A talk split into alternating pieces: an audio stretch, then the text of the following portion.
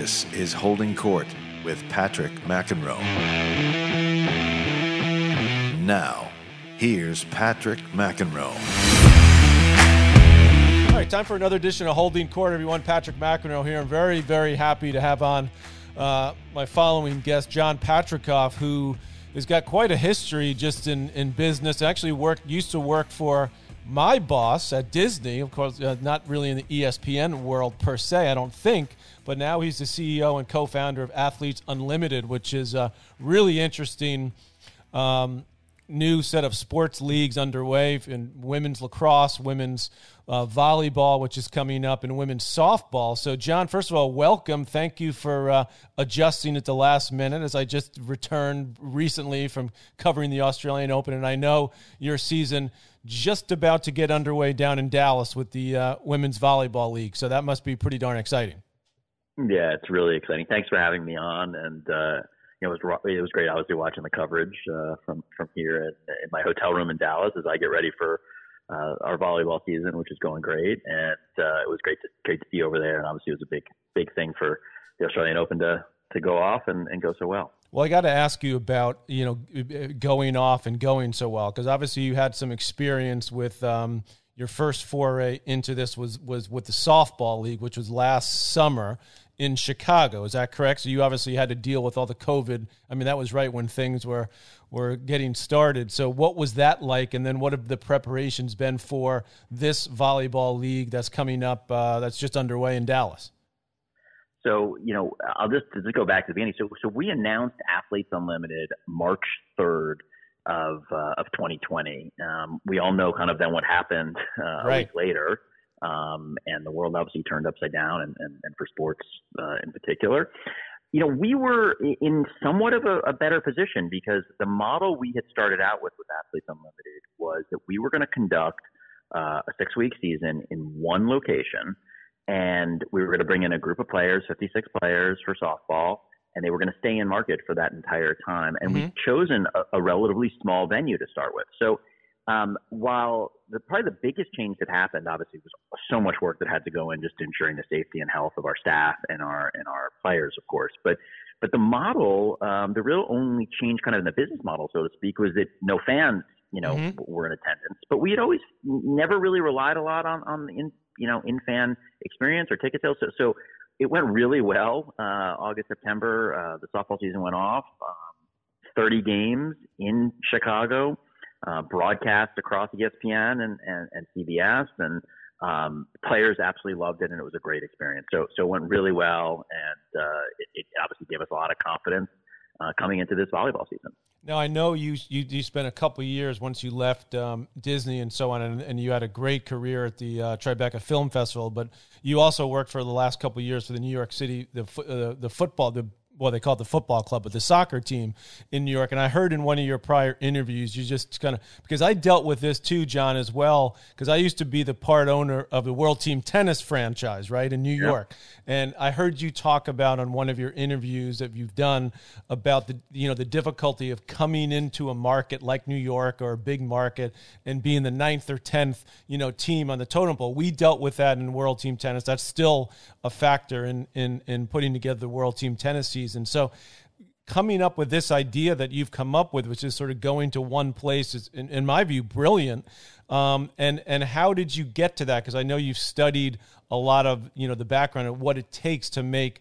Uh, what you know what I call a, a second. I mean, tennis is a second, third tier sport in this country as well. But for volleyball, for softball, um, for the sports that you're working on, those would be in that same area, that same, that same level. So, what did you, you know, what was the determining factor for you to say, hey, this is something that we need to try because this could actually work long term? Yeah, I, I, would say there, there, were a couple things. So, um, actually, my experiences at Tribeca and then at New York City Football Club really played a big role in it. And, and if you go back to, to when the first kind of germ of the idea around athletes Unlimited uh, took place, it, it really was back in 2018. I was thinking about what I was going to do after New York City Football Club, and I really um, took an interest in, in, in, women's sports. I saw what was mm-hmm. happening in women's soccer at that time, and I just thought, as I looked around at the landscape, I was seeing tremendous growth in, in valuations for men's professional sports teams and so much energy on MLS. And then I looked over on the women's side and I said, there are some incredible uh, women's soccer players. They've had huge followings, but the teams and the leagues really haven't been thriving. And so I actually got really interested in that opportunity. Spent a uh, number of months exploring kind of the landscape and talking to a lot of people. And through that, um, I connected with Jonathan Soros, who is now my fellow co-founder at Athletes Unlimited. And Jonathan actually is the one who said, well, what if we don't just go and get involved in the existing leagues? What if we try to go some, do something totally different? And I said to him, do you know how hard it is to go start up a, a new sports right, league from, right. from, from the ground up? Uh-huh. And uh, we went back and forth. And then what happened is, as, as you just mentioned, is a lot of the ideas – started to creep in and we spent months going back and forth and that's when we started to say well what if we did this in one location? Mm. what if it was a shorter season? And again my experience at tribeca knowing how successful like a two week event can be or, or an example like an australian open like how much energy and attention you can get on that rather than these long drawn out seasons. And then you know my experience at nycfc like you said was I came, I'd come out of Tribeca where we sold out every ticket like overnight, and then I knew in soccer, especially teams that are playing in these big, big venues to start off with, that even if you have 20,000 fans, you're still not filling a 45,000 seat stadium on a regular basis. So it really creeps out. And I'm like, let's not let's not emphasize the ticket sales piece as much. Let's really focus on where where the audience is and where the revenue is, which is around media and, and, and content. So that was really the, the focus and the genesis of this idea uh, initially. Now, uh, being the daughter, being the father, I should say, of three daughters, hmm. one of whom is uh, very into tennis, the other two are more into dance. But when we moved out of New York City and moved up to the suburbs up here in Westchester, I mean, I mean, I always knew how popular lacrosse was getting.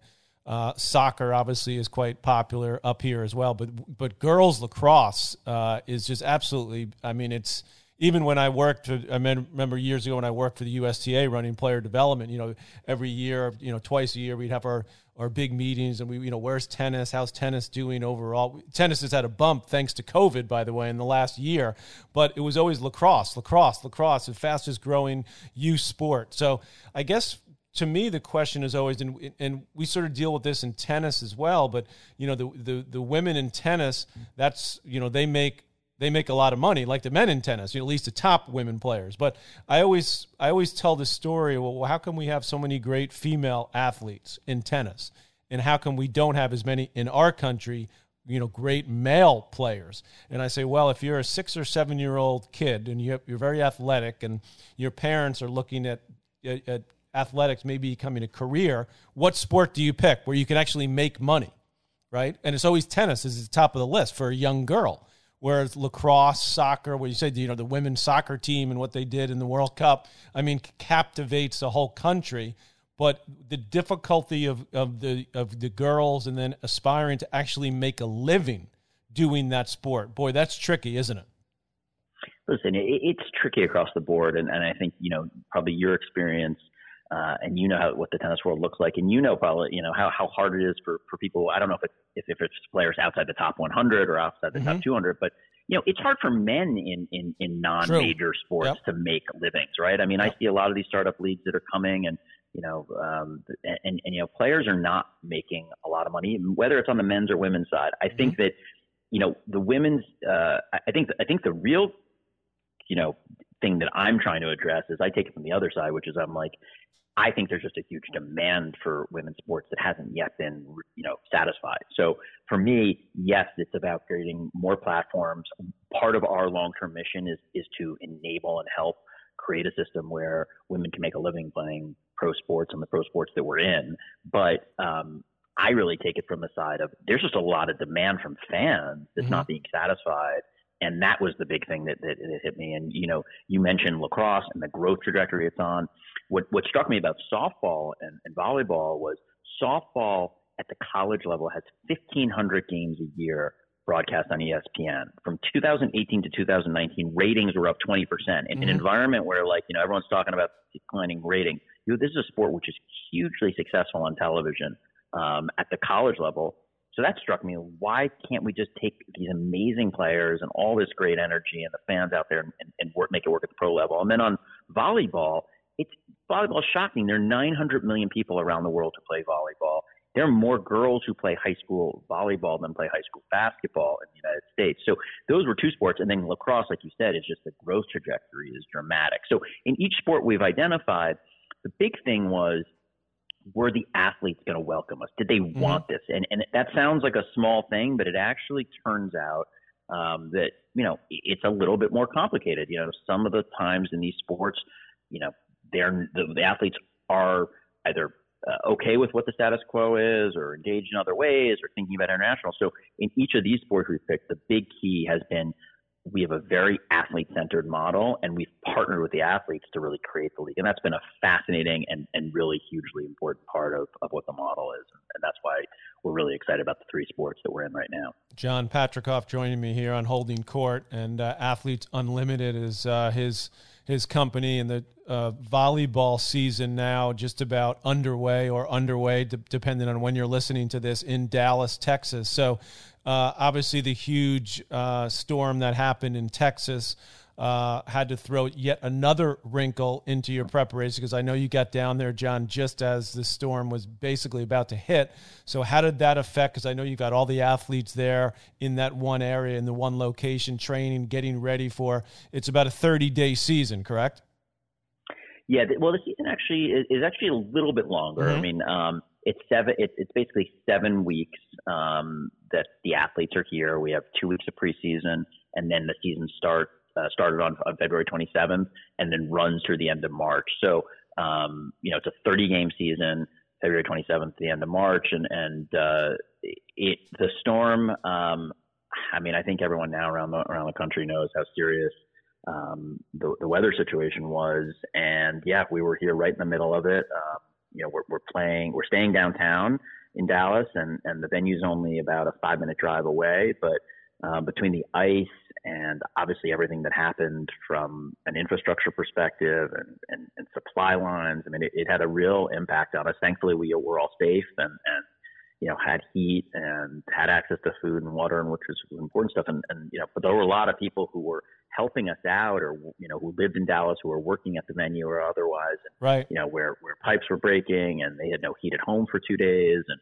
it was uh, it was really. Uh, you know, having lived in the East Coast and lived in New York my whole life, and you know, you get prepared for, you know, when, when you know it's big snowstorms or hurricane season. I mean, this is this is unlike anything I'd ever seen. Uh, it was it was really dramatic. Well, yeah. It, thankfully, we made it through. Yeah, that's great. And as if there's not enough to deal with with the uh, COVID restrictions and all of that. So, you know, I was uh, doing doing a little bit of homework as I uh, once in a while I do. You, I know you're a Harvard guy. I went to Stanford, but you're you have a real degree at business school as well. Um, but uh, you know. It, volleyball is an it, it, it, it, to me it's a little similar to tennis in that it's much bigger in other countries, right? It's it's hugely popular Absolutely. in different parts of the world. So, what percentage of your players in the volleyball league are from overseas, and how has that affected the preparation for putting this all together? Yeah, so so we actually have five international players mm-hmm. who are with us now. There, um, it was you mentioned obviously the weather. We all know about COVID. The other thing we really had to encounter, um, which I think a number of sports are going through, is, is, the situation clearly that COVID's created for for you know immigration purposes and everything right. else. And all the pro leagues, you know, since since last year have had um, foreign players coming through something called the national interest exemption. And we though went through that process right during the the transition from the Trump administration to the Biden mm-hmm. administration. Um, and that was a whole nother wrinkle of complication that went into putting this league on. So we've got uh, five international players, which means the rest, 39 uh, players in the roster, are Americans. Mm-hmm. And, you know, one of the great things is, um, you know, historically what's happened, and there's such a big NCAA presence for indoor women's volleyball, and there are a lot of great athletes, and the U.S. does really well in the sport, right? The Olympic Games right. and otherwise. But the challenge is for almost all those players, they've had to go uh, after college, and they have to go live overseas and play, you know, in leagues all around the around the world. I think I think the players here they can make. I mean, they, they can make money overseas playing. They volleyball. can make good yeah, money. Right. Absolutely, absolutely. High six figure, 7 mm-hmm. figure salaries. Absolutely, and like you said, you know, it's a top three sport in a right. lot of big countries around the world, and, and whether it's in Asia or whether it's in Europe or, or South America. I mean, you, you're absolutely right that there are a lot of thriving pro leagues around around the world. So for the American players, this was a pretty big deal. And like I think I said earlier, like we, the first step in this is we said, hey, listen, we're thinking about going and doing this. We approached USA Volleyball. Um, Jamie Davis was the CEO, and then he actually said, "You got to talk to Karch Kiraly, who everyone knows, mm-hmm, right. a legend in the sport, and he's the cap, he's the uh, the coach of the women's national team." We spoke to Karch. Karch said, "You got to speak to the players and see what they think." So we went out um, uh, now almost a year and a half ago um, to Anaheim, where the where the Olympic team trained, and we sat down with a group of the players. Uh, and I remember it vividly. We were in the coaches' room, kind of after a practice, and we said, "Here's our idea," and we've been working with them since then. But for them, this is a huge thing for to mm-hmm. finally have a pro indoor league in the U.S. where they can play at home in front of fans. I think you know the impact this could have hopefully on on young athletes and what that means. And then for the international players, truthfully, they all want to come to the United States. Everyone's excited about this opportunity. Um, and you know everyone's kind of intrigued by the the concept of hopefully being able to play in the future here in the U.S. But um, it's it's uh, it's a, hopefully a real, a real game changer. You know, it's part of um, you know raising the profile and creating opportunities. You know, so that people and, and the Americans don't have to necessarily go you know halfway around the world for six or seven months at a time without their families and otherwise. One of the most fun things I had to do while, while I was at Stanford playing on the tennis team and supposedly going to school as well um, was uh, going to watch the volleyball games. I mean, I, we used to go all the time to Maples Pavilion, and, and I never played volleyball and never really knew much about it growing up in, in the New York area. But man, it's unbelievably electric and exciting to be at a you know in an indoor in that in that kind of atmosphere environment, male or female. I mean, I went to both. Very exciting, and uh, you, as I said, you got just some phenomenal athletes. So uh, I know you have made the athletes more part of sort of the business model and and and how they can uh, get something out of it. So they're not just sort of you know being a an employee, so to speak, like a normal, you know, part of a team. You get you get a salary, obviously, which they're getting that as well.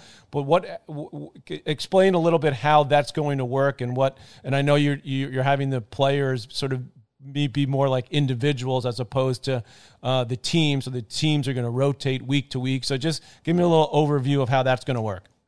Yeah, so let me start with how how the actual competition works. So in, in volleyball, we've got 44 players here in the league. Um, in week one, we picked four captains. Those captains then went through a draft process. Uh, it looks probably, if anybody on the, uh, played fantasy football, probably looks a little bit like your fantasy football mm-hmm. draft at the season, but they pick their rosters and then they play with that team for the week. And during the, the games, uh, you're getting points based on how well your team does and mm-hmm. how well you do, and you get scored. So there's this leaderboard, looks a lot like a NASCAR leaderboard right. or a golf leaderboard. It's moving up constantly up and down. At the end of week one, the top four players in the leaderboard become captains for week two, and then they pick teams again. So there's another draft. And then at the end of the season, the top player at the leaderboard is the winner, and they'll take home the biggest prize money. So it's a very different concept. Our whole hmm. idea mm. was that, you know, we could engage fans around uh, individuals um, more so than like like we were saying earlier, than around like being the ninth or tenth team that right. you know is associated with New York or LA or Chicago or wherever it might be. And so it's all about building around the IP. But but as you said, the players are also really involved in the decision making and the organization of the league. We have something called the Player Executive Committee. Um, it's made up of five players. Um, they are the ones who identified the other players to join the league, so they have helped select who is playing in the league. They've helped us set up the rules, the regulations. Um, they're involved in kind of a lot of the business decisions we're making. So it's a very, very different model that I think that exists, you know, in any other team sport uh, at the professional level anywhere in the world, and it's working really well. Um, the players on the softball side, we have started on year two with invitations back. Everybody we've offered to come back has accepted and, and is excited about coming back, and um, the model's working really well. I think it, it's. Uh, I hope this will shine a light on, on opportunities that you know other people can can you know replicate. So it, it, that's a really big differentiator and something we're finding is working really well. And, and I, fans love it too, by the way. Oh, I'm sure. Yeah, because you get you get into your you know it's like it's like when you when I watch these uh, shows on ESPN now, you know the daily wagers on every day, and they're talking about you know is Kevin Durant going to score you know over ten in the first quarter, you know stuff like that. It's like it's just people get into they're into the individuality, even though they have the you know they like their team, but it's really more the individual. I think the NBA's done a great job at obviously marketing the individual. So I know you've got CBS Sports Network, and I think it's Fox Sports uh, as well as your two main broadcasters. But you're kind of taking a different tact, aren't you, with social media using Facebook and Twitter and some of the other. Um, you know, you know, ways to communicate out there. So, how's that going to play into what the overall strategy is to get the to, to get this product out there? Yep. So, so it's a 30 game season. Um, and we have 15 games that are across Fox Sports Network. We have uh, seven games that are on CBS Sports Network, and then eight games that are actually, like you said, going to be streamed across Facebook, Twitch, Twitter, YouTube, Daily Motion. So basically, anybody with an internet connection anywhere in the world is going to be able to see those eight games, and anyone with you know TV services that get Fox Sports and get CBS will be able to watch them. And for us, that was really important. Um, you know, we, we really believe and have committed to this concept of, you know, making the games accessible to young fans, new fans. Um, and, and, you know, I think a lot of leagues now are moving in a direction of putting their games behind a paywall and you have to get an additional subscription or pay more money. And for us, especially as a, as a new league, we really focused on accessibility and making it visible to everyone. And then on top of that, we are making a big uh, investment in our in-house content digital storytelling team. So we've got an amazing group of storytellers and content producers that I think are putting out some incredible top notch content that tells the stories, of course, covers the games, but also right. tells the stories off the field. Um, and so if you, you know, follow AU Pro Sports on social, I think what you'll see is, you know, that we're, we're paying attention and getting profiles of the players and telling their stories in ways that you usually only see in the big top sports leagues. I think it's not something that a lot of new leagues ever have the resources to or can uh, afford to prioritize. And for us, we said this was the priority. And I think going back to the beginning, we've taken those resources that we would be focused on selling tickets and trying to, you know, and travel stadium and, tra- and, tra- and, and, and, travel, travel right? Yeah, exactly. Travel and venue rental and all mm-hmm. of that stuff that goes into it. And we've turned that and really focused it on, on, on the content and storytelling. And uh, that was a decision we made a while ago, and I think I think it was I think it was the right one.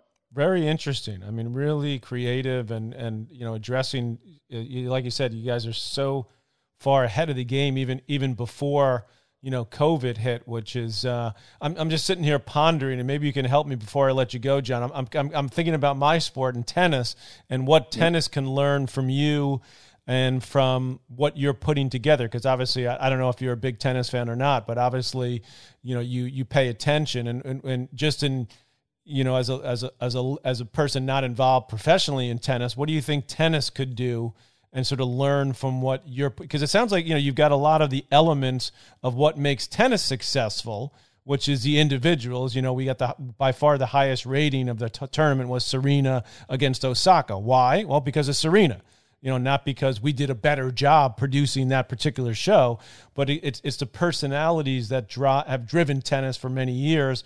But it's also the the the difficulty of you know when I worked in World Team Tennis, for example, um, you know, it was hard to get that connection with the team in New York or Chicago with the community. And it sounds like you've kind of sussed all that out. So, what would you say to the tennis world? I guess if you could give it some advice.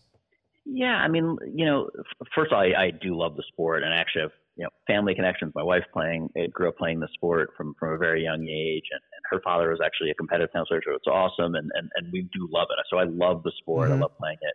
Um, and you're right that a lot of what we just talked about, kind of in, in uplifting the individual personalities and the, the players and um, them on and off the court, I think is, is super important. I guess the, the two things I would say, and, and I know there was a little bit of talk around this. I, I don't know the intimate details of, of some of the stuff that's happened, but I do think we're in this this age where um, call it empowering the players or calling it involving them in leadership. I think is incredibly important. And you may you probably know so much more. You do know so much more about this than I do, but I, that's my only general thought is that I think that certainly in some of the team sports we've looked at, I think that um, there's so much benefit to bringing in the players and, and, and kind of collaborating mm-hmm. yeah. with how the league is organized, how the competitions are organized, how the stories are told.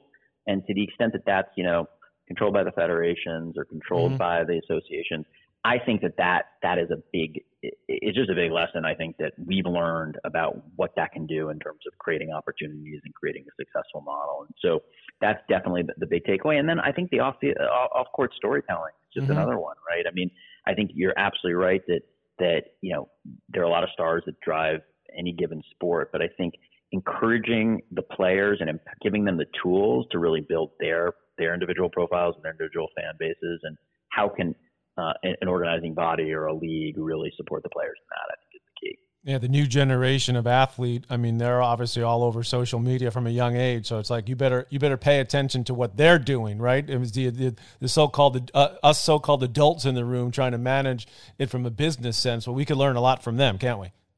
Absolutely, and and you know on that on that end, you know, we we actually uh, earlier in the season had some scrimmages, you know, and we actually weren't planning on broadcasting in them, but we just went live on, on TikTok with, mm-hmm. you know, one of our social media guys was like, let's just go live on TikTok.